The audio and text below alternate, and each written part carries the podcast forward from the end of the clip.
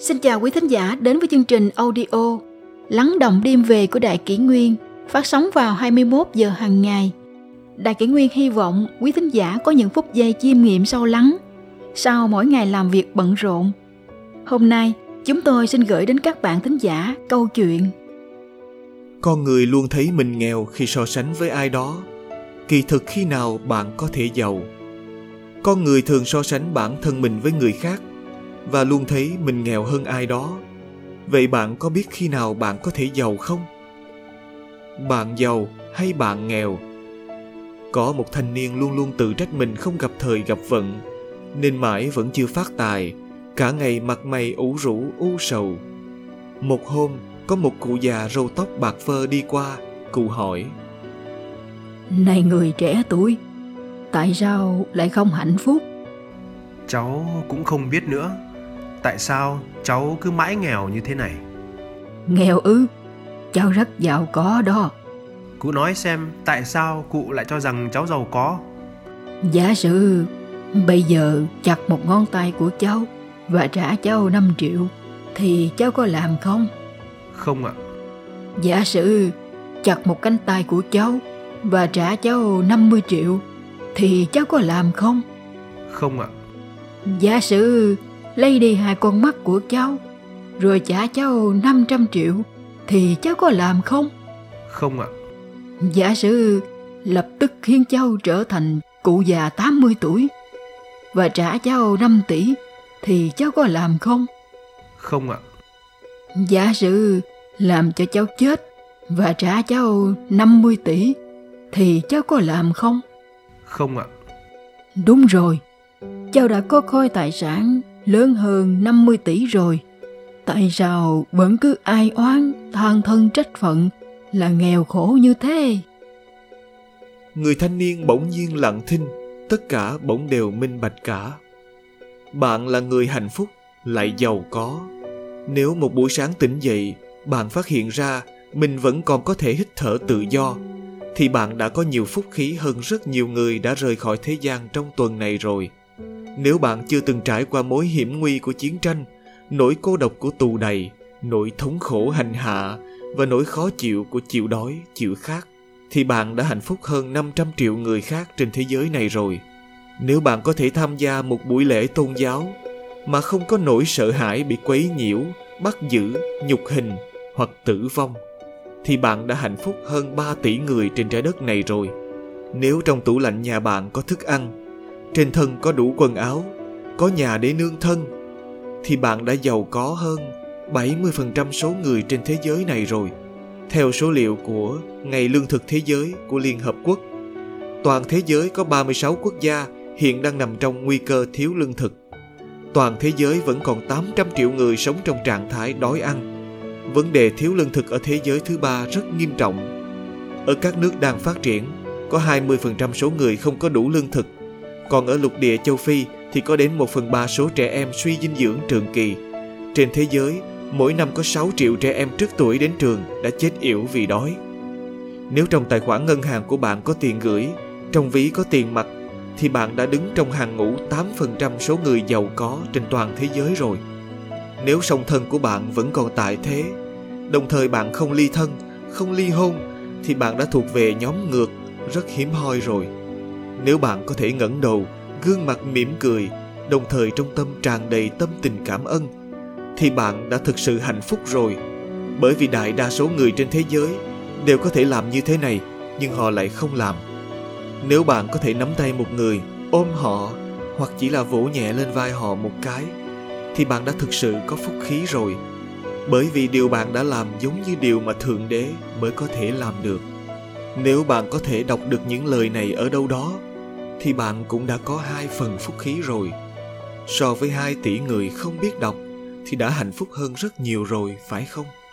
Nghe đến đây, xin bạn hãy tạm dừng một lát sau đó hãy thực sự nghiêm túc nói với bản thân mình một câu rằng ôi thì ra mình là người giàu có như thế này đúng rồi hãy nghĩ chút xem bạn còn có điều gì không hạnh phúc đây một thầy giáo ở mỹ đã kể cho các học sinh của ông một sự việc khiến các em cả đời không quên tôi trước đây là một người hay lo nghĩ ông nói Nhưng mùa xuân năm 1934, tôi đi qua phố Tây Dotty, thành phố Webb. Có một cảnh tượng đã quét sạch những lo nghĩ của tôi. Sự tình xảy ra chỉ trong hơn chục giây, nhưng chính trong chớp mắt đó, tôi đã hiểu được ý nghĩa của sinh mệnh nhiều hơn tất cả những gì đã học trong 10 năm trước. Hai năm đó tôi mở một cửa hàng tạp hóa ở thành phố Webb. Do kinh doanh không tốt, không những tiêu hết số tiền tích lũy, tôi còn nợ nần chồng chất, ước tính phải mất thời gian 7 năm để làm trả nợ. Tôi vừa ngừng kinh doanh vào hôm thứ Bảy, chuẩn bị đến ngân hàng thương mại và khoáng sản vay tiền, rồi đến thành phố Kansas tìm một công việc. Tôi giống như một con gà trống chiến bại, không còn lòng tin và đấu trí. Bỗng nhiên có một người từ đầu phố kia đi đến. Người đó không còn đôi chân, ngồi trên tấm gỗ nhỏ có lắp bánh xe nhỏ của giày trượt băng. Hai tay dùng hai chiếc gậy chống tiến về phía trước. Ông ấy đi ngang sang đường, hơi nâng tấm gỗ chuẩn bị lên vỉa hè. Đúng vào mấy giây đó, ánh mắt chúng tôi gặp nhau. Chỉ thấy ông ấy thản nhiên mỉm cười, thần thái tươi tỉnh chào tôi. Chúc buổi sáng tốt lành, thưa ngài. Hôm nay thời tiết thật là đẹp. Tôi nhìn ông ấy, đột nhiên thể hội được mình đã giàu có đến nhường nào. Tôi có hai chân, có thể đi lại. Tại sao lại thương thân trách phận như thế này? Người này mất hai chân, vẫn sống rất vui vẻ, tự tin. Tôi là người chân tay còn đầy đủ khỏe mạnh. Tại sao lại không thể sống như thế được? Tôi đứng vương mình, ưỡn ngực, vốn chuẩn bị đi ngân hàng vay 100 đô la. Bây giờ tôi quyết định vay 200 đô la. Tôi vốn dự tính muốn đến Kansas mong tìm công việc. Bây giờ tôi có đủ lòng tin tuyên bố tôi đến Kansas để tìm một công việc. Kết quả tôi đã mượn tiền, đã tìm được công việc. Tôi đã viết câu dưới đây lên tấm gương trong nhà vệ sinh. Hàng sáng lúc cạo râu, tôi đều đọc một lượt. Mình buồn bã ủ dột vì mình thiếu một đôi giày. Cho đến khi mình nhìn thấy trên phố có người thiếu cả đôi chân. Đời người luôn gặp phải đủ các loại bất hạnh khác nhau. Nhưng người hạnh phúc thì không để những bất hạnh đó lưu giữ trong lòng. Họ không có nỗi lo lắng suy nghĩ. Thế nên hạnh phúc là gì? Hạnh phúc chính là trân quý tất cả những gì mình có. Có câu danh ngôn cuộc sống rằng nếu bạn muốn sống hạnh phúc, vậy thì hãy học biết hài lòng đi. Chỉ có biết hài lòng mới có thể tìm được hạnh phúc.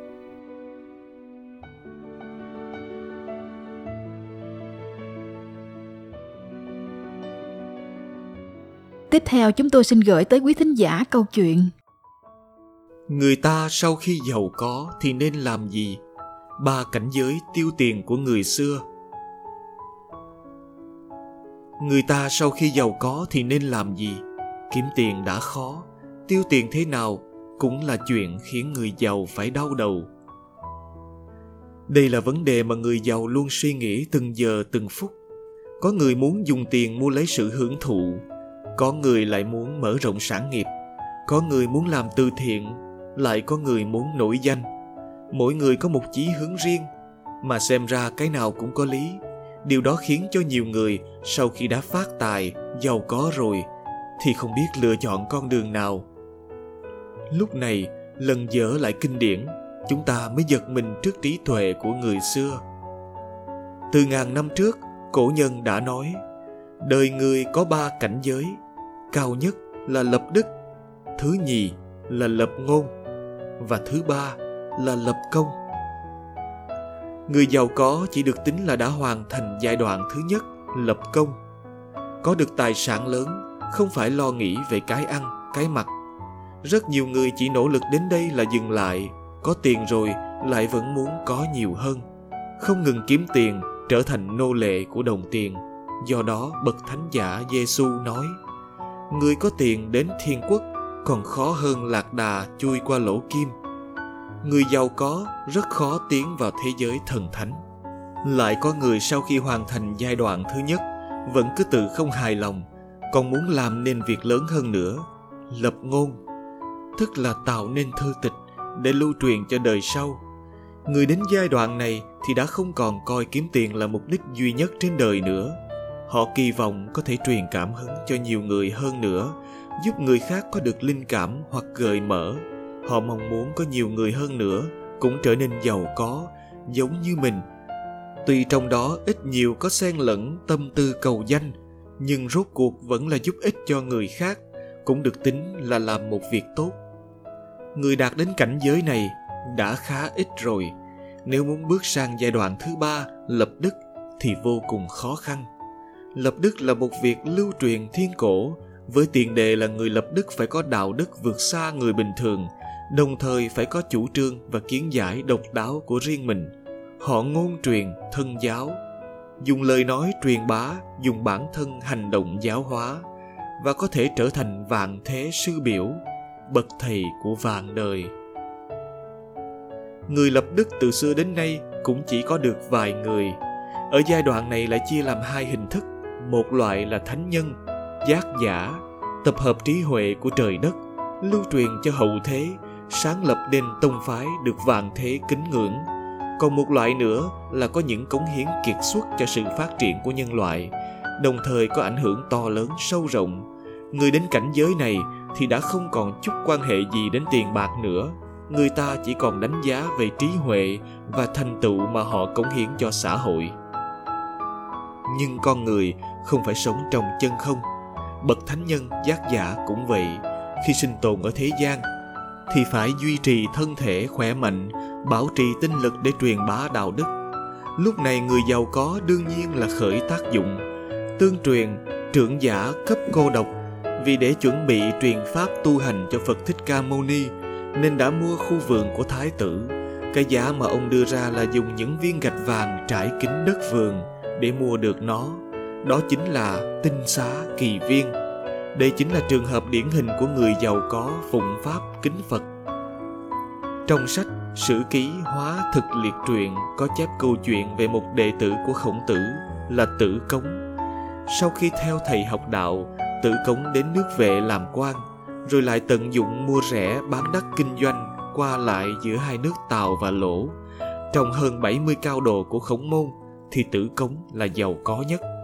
Một cao đồ nữa của khổng tử là nguyên hiến, lại nghèo đến mức ngay cả cám cũng không đủ ăn no, ẩn cư ở trong ngõ hẻm xấu xí. Còn tử cống ngồi xe tứ mã đem theo vải vóc hậu lễ đi thăm tặng các chư hầu. Những nước ông đến quốc quân cũng chỉ hành lễ chủ khách chứ không hành lễ quân thần. Danh tiếng khổng tử vang xa khắp thiên hạ một phần cũng chính là nhờ vào những đoàn người xe trước sau phò trợ tử cống dùng thực lực của mình tuyên dương chân lý hồng dương đức thánh nhân. Quả thực là việc mà người giàu có nên làm. Xưa những lớp người như nho sinh, địa chủ ở làng xã hay thương nhân, nho sĩ, sĩ đại phu ở thành thị đều là giới tinh hoa văn hóa, là những người kế thừa văn hóa truyền thống qua hàng ngàn năm, mà rất nhiều trong số đó đều là người giàu có đủ của nổi của chìm.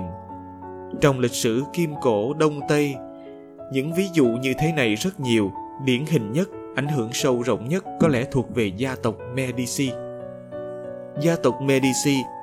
Gia tộc Medici là danh gia vọng tộc có thế lực lớn ở châu Âu suốt từ thế kỷ 13 đến thế kỷ 17. Gia tộc Medici tuy không phải đầu tàu dẫn dắt chủ đạo cho sự phục hưng văn hóa nghệ thuật Italy, nhưng không có họ thì cái gọi là thời kỳ phục hưng chắc cũng không có được diện mạo như chúng ta thấy ngày nay. Thành tựu lớn nhất của gia tộc Medici là ở phương diện nghệ thuật và kiến trúc. Nó gần như là lực thúc đẩy to lớn đối với thời kỳ phục hưng văn hóa nghệ thuật. Giovanni là người tài trợ số một của gia tộc này cho nghệ thuật. Ông tài trợ cho Masasso, đồng thời xây dựng giáo đường San Lorenzo. Họa sĩ tài năng nhất thời đó, Michelangelo, chính là bắt đầu sự nghiệp ở Lorenzo, làm việc cho mấy thế hệ gia tộc Medici. Ngoài việc ủy nhiệm công việc về mỹ thuật và kiến trúc, Medici cũng tiến hành sưu tầm số lượng lớn các tác phẩm nghệ thuật. Các tác phẩm nghệ thuật này vẫn còn đến tận ngày nay được đem ra triển lãm tại trung tâm của phòng trưng bày mỹ thuật Uffizi, vùng Florence. Về kiến trúc, gia tộc Medici đã để lại cho Florence rất nhiều điểm du lịch, trong đó bao gồm phòng trưng bày mỹ thuật Uffizi, cung điện Pitti, vườn Boboli và biệt thự Belvedere – Ngoài những thành tựu về kiến trúc và nghệ thuật, gia tộc này còn có những cống hiến nổi bật về lĩnh vực khoa học, đã tài trợ những thiên tài như Leonardo da Vinci, và Galileo Galilei. Những thành tựu kinh ngạc này đã khiến gia tộc Medici trở thành người cha của nền phục hưng văn hóa nghệ thuật. Gia tộc Medici đã tận dụng khối tiền bạc khổng lồ của mình để có những cống hiến không thể nào đo lường được về nghệ thuật cho nhân loại. Họ chính là những người đốt đuốc soi đường cho nhân loại trở về với nghệ thuật truyền thống. Nếu hỏi tiền bạc nên chi tiêu như thế nào cho hợp lý thì đây chính là câu trả lời tốt nhất. Trong Phật Pháp cũng có luận thuật đại ý là giàu có mà không có đạo đức thì sẽ gây nguy hại cho mọi người, còn giàu mà có đức hạnh thì đó là người mà mọi người đều kính trọng. Do đó, giàu có thì không thể không tuyên dương, hoàng dương đạo đức. Trong những thành tựu cổ kim Đông Tây, chúng ta thấy lập đức không chỉ đơn thuần là đề xướng đạo đức cao thượng, mà bản thân còn phải dốc sức thực hành, trở thành tấm gương cho người đời sau. Tuyên dương, hoàng dương đạo đức cũng không phải là làm từ thiện mà là tuyên dương tinh thần cao thượng của những người lập đức khiến cho càng nhiều người có thể biết đến học tập ngày nay có rất nhiều người giàu có đang làm từ thiện nhưng đều là dùng tiền bạc giải quyết hoàn cảnh khó khăn vật chất của nhân loại, chứ chưa giúp mọi người trở về với giá trị đạo đức tinh thần truyền thống. Do đó, mọi chuyện cũng chỉ đang giới hạn ở giai đoạn lập công, lập ngôn mà thôi. Người ta, sau khi giàu có thì nên truy cầu điều gì? Ở các thời kỳ lịch sử khác nhau, đều có cách làm khác nhau, nhưng tinh thần chủ đạo thì vĩnh viễn không thay đổi. Đó là lập công, lập ngôn và lập đức. Các thánh nhân, giác giả, thụ nhận thiên ý, dẫn dắt nhân loại trở về với con đường văn hóa truyền thống. Đồng thời, những người giàu có mà có đạo đức sử dụng tiền của các thánh nhân, giác giả, tuyên dương đạo đức trợ giúp nhân loại trở về với nghệ thuật chính thống, đó chính là hợp với ý thần, hỗ trợ tác thành thiên ý, đó mới là sự nghiệp vĩ đại nghìn thu.